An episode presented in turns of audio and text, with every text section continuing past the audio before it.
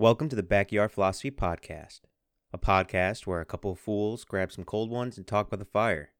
So crack a cold one, come sit by the fire, and get a few laughs as we discuss everything from the meaning of life, space travel, and weird moments in history.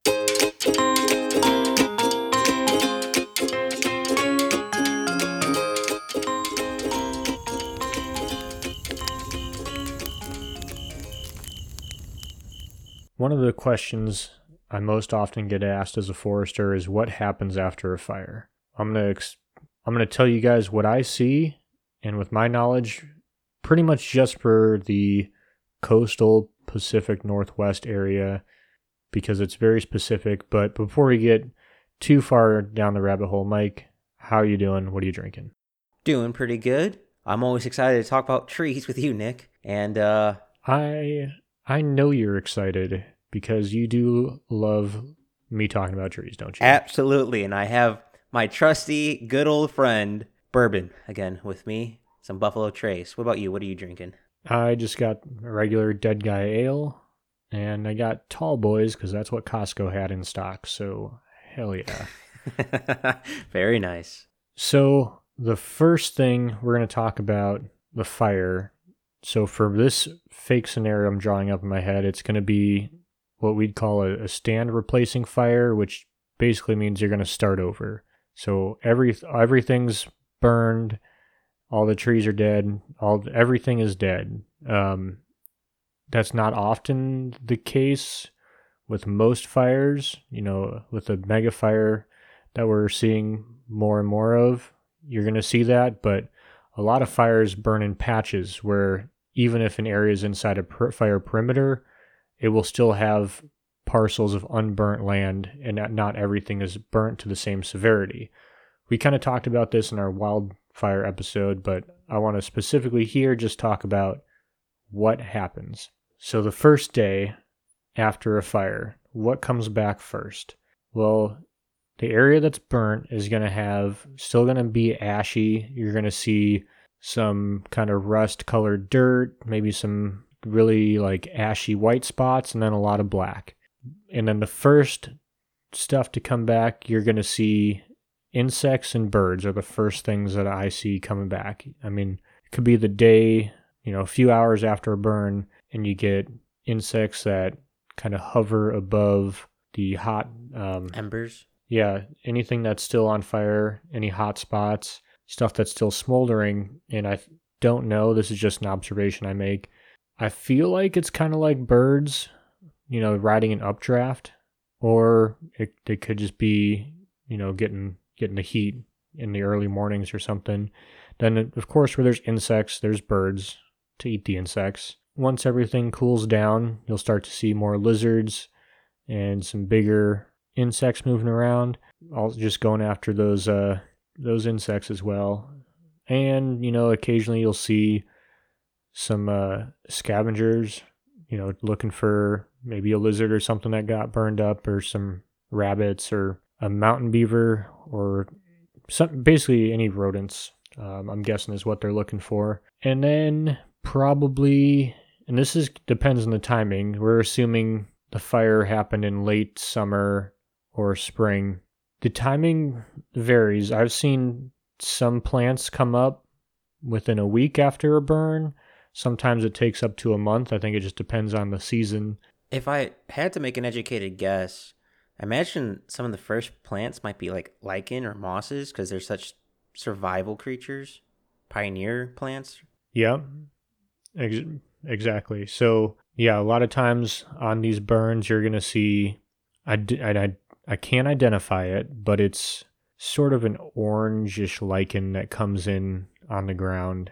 It kind of seems to spring out of uh, areas that had a lot of consumption by the fire, so areas that burned really hot. Um, so you'll see that, and then you'll see, you know, after the first rain or some good winds, most of that ash start to lift off, and yeah, and then you'll start to see a few separate species. So again, I'm the area I'm describing that I'm most familiar with is Coos Curry, Douglas County, southwestern Oregon.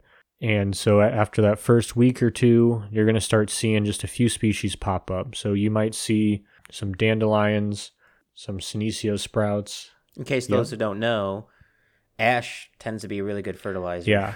And then uh, then you'll get some ferns that either moved in or their roots weren't burned hot enough to kill them. And that's a thing with a lot of these plants out here that are adapted to fire.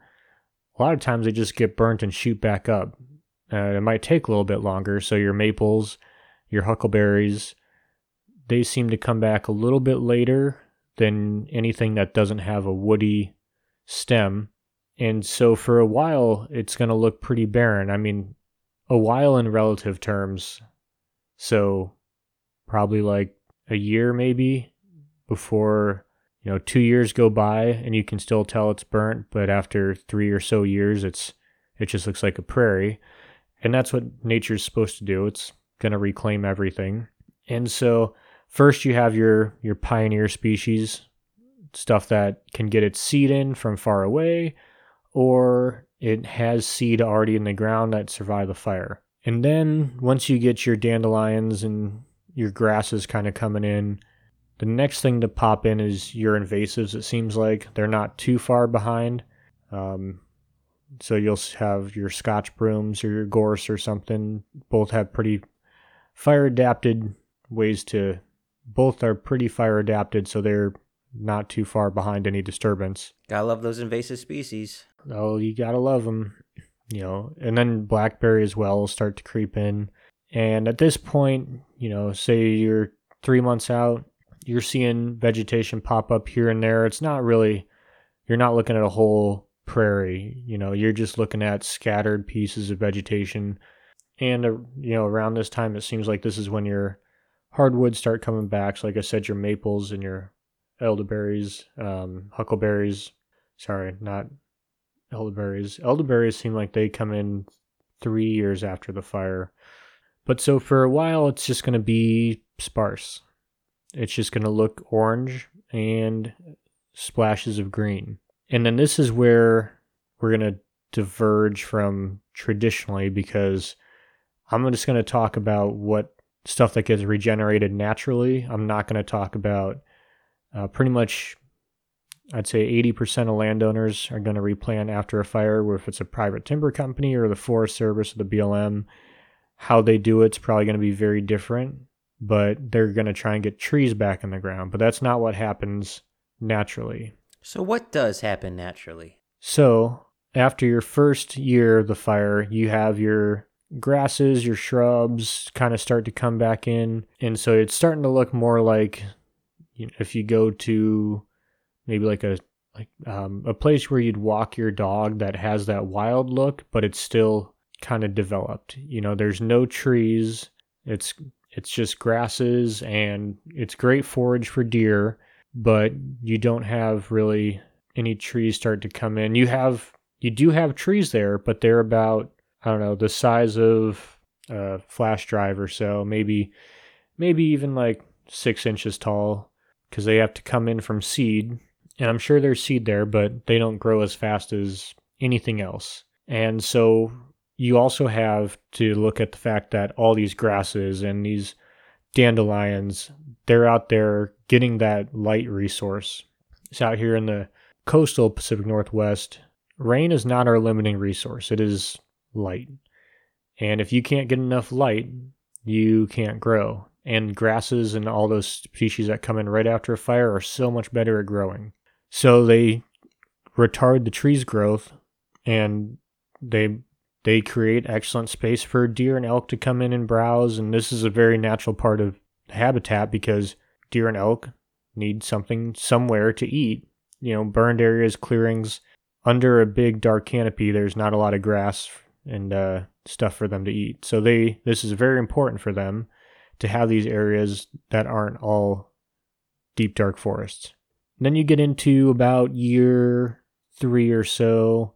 You can see trees start to come in, but it's not the forest we know of scattered trees. It's like, oh, here's a tree here, and then maybe there's a tree 15 feet, and then maybe another one 20, and then five, and then there's one next to it. And they're all going to grow at their own rate. It's going to appear very uneven. Out here, in the Pacific Northwest, people are really used to uniform tree growth because a lot of what we see has been planted either by hand with a crew or it's been aerial seeded, but all the trees are the same age. These trees are going to be all around the same age, but a few year difference. So it's going to look pretty different as they grow. You might have one tree that's a good three, four feet tall, another tree that's just starting out in six inches. And as that matures, you're going to have some trees that are taller than others. And you're also going to have some areas that maybe because of the amount of water or what's in the soil just stay grassland. You know, not everything needs to be a forest, and nature's not going to make everything a forest. If the deer and elk do a really good job of you know kind of keeping things grass, they'll they'll stay grass. So if they are out there, you know, pulling, eating a bunch of grass and stuff, and pulling all the seedlings, because grass is you can chop grass and it'll live. It's not always the same for trees. So as this progresses naturally, let's kind of jump ahead. So now let's say we're five, six years and now you can see these trees from a distance. So you're going to be able to be on the opposite hill and kind of see the green, you know, Christmas tree triangles that we all recognize from a couple thousand feet away. But it's still going to be kind of patchy and not every area is going to be even. You may have a lot of trees in some areas and, and some are not. When you skip ahead another, say, 10 years or so, so 15 year old stand, this is where you're going to have a lot more timber, or well, not timber, but a lot more trees. And these trees are going to be, say, 15 years, probably like anywhere from 12 to 16, 18 feet tall, depending on the area. So not huge, but pretty good size.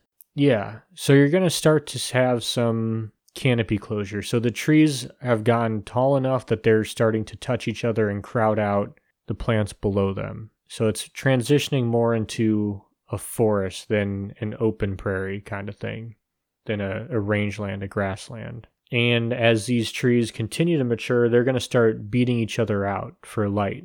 They're grown pretty haphazardly, so the trees that are have the unfortunate lot in life of living right next to another tree that's maybe has better genetics, maybe it has more resources, light, nutrients, water, whatever allowed it to grow taller, it's now going to get above that other tree and consume it.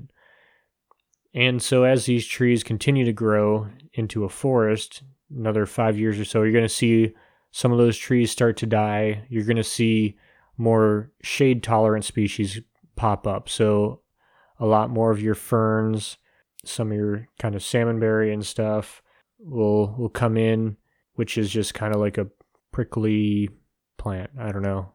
It's uh it grows kind of along streams, but it's it's more shade tolerant. But your ferns is what you're going to see a lot of, and you're going to see anything that has some sun is you're going to be able to look at it and be like, oh, there's grass that gets sun, but you can look to right or left of that grass and it's going to be dark under the timber. And you're going to have trees start to die, so you'll have some dead branches in there and stuff. And all that, all those grasses, those dandelions that died and got shaded out by the trees, those are being decomposed, forming a new nutrient, uh, a new litter layer, more nutrients for everything that's there, as well as places for decomposers to live and everything that eats them to eat them and so on and so forth until eventually you get back to pretty much like a what people would call a normal forest that we have today where you'd go hiking through and stuff. It's 50 60 years old. It's got tall trees some dead trees fallen here and there. In the openings in the canopy where the light shines in you might have some scattered grasses you might have some ferns and then as a tree falls, it's going to open up a whole thing of light for a little mini ecosystem to come in and be created. But that's what happens after a fire. And at this point, the ecosystem is going to continue to mature into an older stand of timber with larger trees, you know, but less of them as some are weeded out due to competition. And eventually, something is going to come destroy that forest, whether it be another fire, insects, humans, and then start all over again. But that's uh that's how it how it's supposed to work, and that's just what I've seen, as well as from my background of how it's supposed to work as a forester. So just to recap, so the fire burns. What's the how many years until it's somewhat back to the way it was before, or at least a relative term way before? So, how many years till you have trees you can walk under? Yes, that's a perfect way to put it. I'd say at the earliest, 20, early 20s, probably closer to 30s, mid 30s. It, it just depends on how established those trees get. If they can get a lot of seeds in the ground and get ahead of everything. But I mean, sometimes an area that's regenerating naturally can spend 20 years as a, a grassland ecosystem with trees never getting established. So it's just, it's hard to put a number on it. But if everything goes well and tre- trees do a pretty good job of getting established, I'd say anywhere from 20 to 30 years. Okay. Not that long of a cycle if you look at the average lifespan of a tree. So, but still a pretty good chunk of change in a human's vision of an ecosystem. Yep. Yeah. I just get a lot of questions. A lot of people ask, you know, what what happens? It's like, well, you know, just want to reiterate, forest is supposed to burn, and it regenerates that way because it's been doing it for thousands of years. If you look at the evolutionary history of trees, trees are some of the oldest species, and they haven't really had to change all that much. They're spe- they, as a species, they do different things to survive. Like some species have bark that protects them. Some have cones that so when they burn, they can their seed gets out there because trees have to learn how to live with fire because they can't move out of the way. Life finds a way.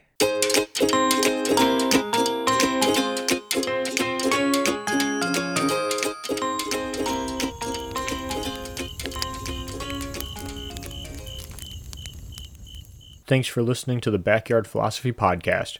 We rarely finish a podcast without missing a point we wanted to bring up, so let us know what we forgot. And if you have a topic you want us to talk about, let us know at Backyard Philosophy on Instagram and Backyard Philosophy Podcast on Facebook.